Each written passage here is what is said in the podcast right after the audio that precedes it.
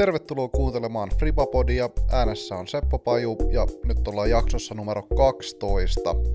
Tämä on sellainen jakso, mitä mä olisin halunnut edeltää ennakkojaksolla, koska viikonloppunahan pelattiin vuoden ensimmäinen majori PDGA Champions Cup, mutta omien aikataulujen vuoksi valitettavasti en ennakkoa ehtinyt tekemään, mutta tehdään nyt perinteinen maanantai-jakso ja käydään vähän läpi, että mitä siellä tapahtui, ja siellähän tapahtui. Lähdetään vaikka perkamaan tuosta naisten puolelta heti, eli ehkä ei niin isona yllätyksenä, mutta naisessa voiton vei Kristin Tattar, ja ihan huikea alla erolla seuraavaan 14 heittoa paremmin kuin kakkosena oleva Owen Skoggins ja 16 heittoa kolmanteen sijaan, missä on Cat Merch ja Katriina Allen sekä Hailey King. Parhaasta suomalaissijoituksesta vastasi Henna Blomruus. Kristin Tattar pelasi kilpailut tonni 10 rating keskiarvolla – ja mulla tuli kyllä sellainen fiilis, olen tätä miettinyt jo pidempään, mutta mun mielestä Tattar voisi olla ensimmäinen naispelaaja, joka pääsee yli tonnin reitingiin niin pelaajareitingiltään. Et sen verran tasaisesti pyöritään tuo tonnin hujakoilla ja sen ylikin. Että jos Tattar vaan pystyy jatkamaan tällä pelillä, niin kyllä mä luulen, että se niinku sieltä tulee, tai jos tällä pelillä vetää, niin sittenhän se tulee väkisinkin. Mutta että kyllä tä, tässä vaiheessa nyt kaikki on niinku, ei ole, ei ole ikinä ollut tällaista, että selkeästi joku olisi näin paljon parempi. Että kukaan FPO-pelaaja, ei Paige Pierce, ei Katrina Allen, ei Henna, ei Eve, kukaan ei ole lähellekään niin kuin samassa jamassa. Et Kristinillä on niin kuin oikeasti ihan täys, täys game. Siellä on backhandi, äh, drive, lähestyminenkin tarvittaessa. Forelta Drive on muuten sitten ollut viime aikoina todella jees. Ja Fore Lähärit, mikä on se Tattarin lempityyli lähestyy. Erinomainen putti, ei pelkästään ringistä, vaan myös C2. Ja no rollereita ei ole kyllä Tattarilta näkynyt, mutta kautta otan, niin kuin, että mikään pelin osa-alue ei ole niin kuin, tosi huonoa tai oikeastaan huonoa ollenkaan. Ja sitten se, mikä on ollut mun mielestä harmillista ehkä, että FPO-sarjassa on tosi pitkään ollut siellä pelaaja ja on edelleen niin kuin aika kärkikahinoissakin, joiden heittotekniikka on ihan teknisesti vaan täysin väärä. Esimerkiksi Ons Gogginsin rystytekniikka on niin kuin, se on tosi huono ja se vaan on niin. Et mun mielestä on kiva nähdä, että Kristin heittää niin kuin oikein ja heittää kaikki heittoja oikein. Mutta joo, olisiko Tattarista eka tonnireitattu naispelaaja? Mä itse asiassa laitan, mä oon laittanut muutenkin, siellä on ollut ihan kivasti vastanneita, mutta Spotifys varsinkin, jos kuuntelette, niin sen jakson kohdalla, olisiko se sitten vähän siinä alempaan kuin scrollaan, niin siellä on semmoisia kysymyksiä. Mä oon laittanut sinne joskus, että pelaako Nikke Music Cityssä tai vastaavaa, niin mä laitan tällä kertaa sinne, että tuleeko Kristinistä ensimmäinen tuhat reitattu naispelaaja, niin käykää heittää teidän veikkauksia sinne. Hennasta mä haluan mainita sen verran, että ö, tosi kiva mun mielestä, että Henna on ö, pelaa, pelaa niin kuin näinkin solidia, kahdeksas sija nyt, ei, ei oltu voitossa, ei oltu podiumillakaan, mutta kuten ollaan puhuttu viime jaksoissakin FPO-luokan pelistä, niin siellä on tosi kova taso, ja toi kahdeksas sija, mitä Henna nyt tuntuu, että on ottanut viime aikoina aika paljon ton tyyppisiä sijoja, niin se on semmoinen tietynlainen merkki siitä, että se on tosi vankkaa se tekeminen, ja esimerkiksi, olisiko se ollut sitten, no jollain kierroksella, saattoi olla jopa itse asiassa finaalikierroksella, Henna oli jossain kympissä viikalla väylällä, ja missas sen, osu tolppaan, hyvä linja, mutta missas sen puti, niin jotenkin Hennasta tuli sellainen, se reaktio oli jotenkin sellainen, että mä en jaksa enää, että nyt niinku, mä veikkaan, että sieltä pikkuhiljaa alkaa löytyä myös se putti, koska siinä on siinä tekemisessä vähän erityyppisesti semmoista halukkuutta ja, ja, ja himoa niin kuin onnistua versus ehkä joihinkin muihin, vaikka hänellä onkin ollut niin kuin vaikeat sen kanssa, niin siinä on semmoinen hyvä yritys, mikä on äärimmäisen tärkeää. Ja mä luulen, että se alkaa pikkuhiljaa löytyä, että nyt noi sijat 5-10, mitä Henna on ottanut tässä aika paljon, niin mä veikkaan, että kohta ne siirtyy siihen 1-5. Ja Tattari vastaan toki voi olla vaikea taistella, mutta mä luulisin, että Henna voisi olla semmoinen pelaaja, joka nousee sinne Tattarin kanssa taistelemaan. Ja muutama, ja, tai tota, muutama kisa eteenpäin, niin mä luulen, että me saadaan hyviä näyttöjä tästä jo. Että tota, hyvän näköistä peliä kyllä. Rahoille naisten sarjassa suomalaisesta pääsi myös Heidi ja Eve. Eve pääsi viimeisimpänä heiton turvin. Mennäänkö me sitten miesten sarjaan? Siellähän voito vei ehkä vähän saman henkisesti mitä naisten sarjassa voittaja, eli Isaac Robinson. Ei nyt sentään 14 heiton turvin voittanut, mutta voitti viiden heiton turvin, mikä on FPO, äh, MPO-luokassa huikea major-tasolla itse asiassa viiteen vuoteen ei ole kukaan voittanut näin isolla erolla, eli siitä voi päätellä, että huikea suoritus, ja taisin sanoakin itse asiassa viime jaksossa, että ottakaa vaan, kun Isaac Robinsonilla alkaa peli kulkemaan, niin sitten alkaa tapahtumaan, ja heti seuraavassa kisassa sitten tapahtui. Ja mä tiesin tämän sen takia, että Isaac on väläyttänyt jo monta kertaa, voittikin viime vuonna Idol Wildissa, ja väläyttänyt niin kuin monia vuosia itse asiassa jo, niin siihen nähden, että mikä se Isakin taso on ollut jo pitkään, ja varsinkin nyt, kun aika on mennyt lisää, niin olettaisiin, että on kehittynyt, niin siihen nähden tämän vuoden tulokset on ollut tosi heikkoja, ja mä tiesin, että se ei voi pysyä tuolla, että ennemmin tai myöhemmin se siirtyy sinne kärjen paikkeille, ja koska edellisessä kisassa se oli jo suhteellisen lähellä sitä kärkeä, niin mä tiesin, että kohta se tapahtuu. Ja se tapahtui näin nopeasti, ja pakko sanoa, että Isakilla on vähän niin kuin jännä heittotyyli mutta se sopii tommoseen todella hyvin. Esimerkiksi ne FX4-heitot. Miettikää nyt väylä 17. Miettikää millä suoritustasaisuudella se heitti sitä FX4 sinne tuubiin. Ja kuin pitkälle. Ja muutenkin, se vihreä kiekko, mitä Isak heitti koko viikonlopun, niin se oli FX4. Ja mä teen ihan niinku oli tosi kiva nähdä, koska mä itse pyrin tekemään samanlaisia juttuja mun FX4, ja nimenomaan sen tyyppisiin juttuihin käytän sitä metässä, kun sä et halua, että sun kiekko alkaa feidaamaan, vaan mieluummin pysyy oikealla. Super pehmeät kääntymistä koko ajan oikealle, mutta ei kuitenkaan burnaa helposti maahan, vaan kannattelee ilmasta tosi nätisti.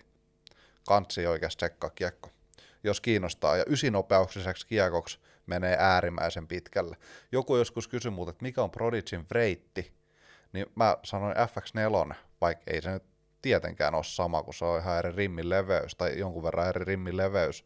Mutta jos tykkäätte esimerkiksi Frightista, niin testatkaa huviksenne, vaikka kaverilta, niin mä veikkaan, että siinä saa aika samantyyppisiä ominaisuuksia, kyllä vähän hitaammalta kiekolta. Isak pelasi äh, tonni 60 reitin keskiarvolla, ja tienasi tuosta kisasta sitten 14 tonnia plus tietysti bonukset sponsorilta Prodigilta ja mahdolliset signature-kiekot, mitä tästä sitten tulee. Eli kyllähän tosi jonkun verran myös massia tekee. Sitten suomalaisista mahtavan kisan pelasi tietysti Niklas Anttila, Väinö Mäkelä ja Joona Heinänen, mutta erityisesti tietty Nikke. Nikkehän oli siellä sitten, no oli nyt voittokamppailussakin, vaikkei nyt ihan niinku ihan lähelle päässytkään missään vaiheessa, mutta viisi heittoa voitosta jaetulle kakkossijalle Eagle McMahonin kanssa. Ja Nikke on kyllä sit mielenkiintoinen tapaus, jos miettii vaikka kahta edellistä majoria. Nikke on ollut kahdessa edellisessä majorissa kakkonen, eli paremmin kuin kukaan muu, kuka on pelannut nämä molemmat majorit. Nikke, olisi niin kuin, Nikke on parhaiten pelannut kaksi edellistä majoria kaikista maailman pelaajista – ja itse asiassa näissä kahdessa edellisessä majorissa, eli kahdeksan edellistä major Nikke on pelannut tonni 58 reittin keskiarvolla. Nikke tienasi tästä kisasta myös noin seitsemän tonnia, vähän reilut, ja huikeeta niin kuin tasoa Nikke pystyy kyllä pelaamaan majoreissa, ja olisiko tämä sitten jonkunlainen niin kuin merkki siitä niin kuin henkisestä vahvuudesta, että nimenomaan majorissa sit syttyy näin vahvasti. Mutta oli kyllä radasta sen verran, että tämä on sitten niin niken rata kuin voi vaan rata olla. Tosi paljon loivaa linjaa, oikealta vasemmalle kaartavaa, vasemmalta oikealle kaartavaa, suoraa, matalaa heittoa. Nämä on ni, niin, kuin niin nikkemäisiä juttuja, mitä siellä pitää tehdä. Ja paljon forelähäreitä. Nikkehän vetää paljon lähäreitä forella. Niin siellä on tosi paljon niitä. Ja paljon loivilinjoja. Että et niin rata ei juurikaan paremmin voi sopia Nikellä. Vähän sama toi Isaac Robinson. heitto tyylillisesti ja teknisesti tosi erilaiset ja erinäköiset heitot, mutta molemmille sopii tosi hyvin. Kumpikaan ei ole muuten mikään ihmeellisen pitkä heittone. Tällä radalla ei todellakaan tarvi heittää hirveän pitkälle, mutta sitten taas Eagle McMahon, Niken kanssa jaettu kakkonen, niin siinä sitten taas on pitkä heittävä kaveri, ja pakko sanoa Eaglelle, tai Eaglestä, että on, on hienoa myös, miten hän on pystynyt kehittämään tämmöistä tatsipelaamista ja metsäpelaamistaan. Että jos mennään ihan muutama vuosi taaksepäin, pari-kolme vuotta taaksepäin, niin Eagles skippasi tällaisia kisoja, missä pelattiin metässä sen takia, että ne ei sopinut hänelle niin hyvin. Mitäs se oli kaksi-kolme vuotta sitten, kun Eagle voitti ihan järjettömän määrän kisoja, niin ne oli kaikki golfkenttäkisoja. Sitten kun mentiin Vermonttiin loppuvuodesta Green Mountainiin, niin Eagle pelasi jossain siellä 60 siellä. Et mettä ei ole aikaisemmin sopinut Eaglelle, mutta se, että se on siirtynyt enemmän pois tuosta kämmenestä, alkanut harjoittelemaan backeria, mä luulen, että sieltä on löytynyt tosi hyvä tatsi, ihan tietoisestikin haettu semmoista tatsia, ja se on löytynyt, niin mä, se helpottaa tosi paljon metässä, että sulla on semmoista hyvää backkeri luottotatsia, missä toki Forekin on hyvä, mutta tässä kisassa nyt ei ainakaan täällä missään kärkikahinoissa niin forettajia tai vasureita varsinaisesti ollut. Chris Clemons seitsemäs. Öö, muuten sitten, no Chris Clemons on siis vasuri, mutta et forettajia ei nyt tässä näy juurikaan. Öö, Väinö, hyvä jatkumo sille, mitä nyt on vedelty viime aikoina. Väinölle seitsemäs ja jaettu Aiden Scottin, Chris Clemonsin, Gannon Burrin kanssa – miinus 28 ja 12 heittoa toki kärjestä, mutta toi on pikkusen hämäävä, että et toi Iisak on tuolla noin omassa luokassaan. Tonni 68 reitin, ei kun tonni 60 reitin keskiarvo muuten tuohon Iisakin, pakko edelleen sanoa, että se on kyllä kova. Se on kova. Mutta Väinöltä tosi hyvä jatkumo. Väinöstä näkyy nyt. jos seuraatte somessa ja muuten, niin alkaa rentoutua. Nyt alkaa tulee semmoista hyvää rentoutumista ja jotenkin se näkyy. Sitä on vaikea selittää edes, mutta se näkyy kyllä pelissä ja se on mahtavaa, että se alkaa olla sillä tasolla ja ö, kuten on monta kertaa sanonut, niin nämä on näitä sijoja, mitä täytyy napsia. Näitä täytyy napsia niin kuin viikko toisensa jälkeen ja sitten hyvänä viikonloppuna se voitto tulee, kun siellä pyöritään muutenkin tarpeeksi lähellä. Sitten jos siellä pyöritään niin kuin tasaisesti otetaan sijoja 30-40, niin sitten kun se hyvä viikonloppu iskee, niin sitten sä oot 20. Niin sitten ei ihan mahdottomasti vielä niinku kukaan innostu.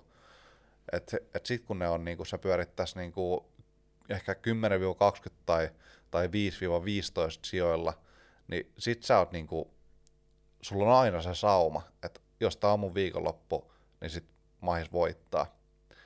Joona Heinänen myös ö, jaettu 13 Simon Lisoten ja Anthony Barellan kanssa kovassa seurassa siinä, ja viimeinen kierros miinus 12, totali miinus 26, eli tämä viimeinen kierros nostatti todella paljon, nosti 16 sijaa Joonaa, ja sillä kierroksella ratingia tuli niinkin paljon kuin tonni 73, joka oli, joka oli kierroksen hot round ja muutenkin kovin kiessi, mitä tässä kisassa pelattiin.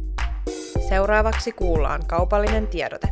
Ja tässä jaksoa äänittäessä tehtiinkin sellainen, mä puhuin tuossa aikaisemmin tuosta FX4, niin Iisakin voiton kunniaksi laitetaan Prodigy Storeen Iisakin eniten käyttämät kiekot, eli PA3 300 softi ja FX4 400 muovinen 20 pinnan alennuksessa löytyy prodigystore.eusta et tarvi mitään koodeja sun muuta.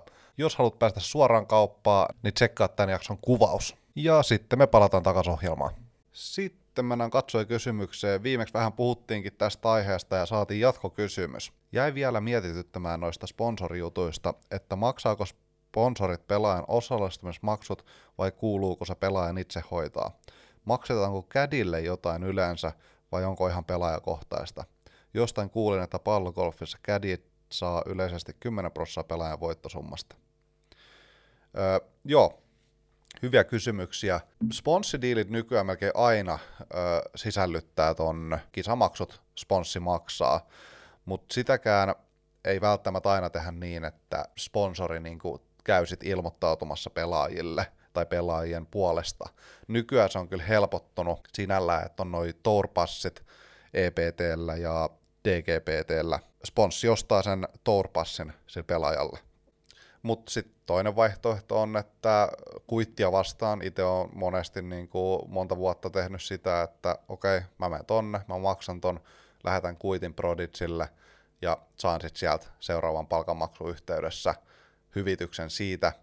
Eli kyllä melkein kaikilla pelaajilla varmasti kuuluu sponssidiiliin se, että osallistumismaksut maksetaan – sitten tuosta kädipalkkiosta, niin golfissa tosissaan se on varmasti vähän eri kaliberin hommaa tai eri niin tasolla, mitä frisbeegolfin piirissä, koska frisbeegolfissa ei ole mitään kädipakkoa, golfissahan sulla on pakko olla kädi, ja sitä myöten on ammattilaiskädejä frisbeegolfissa.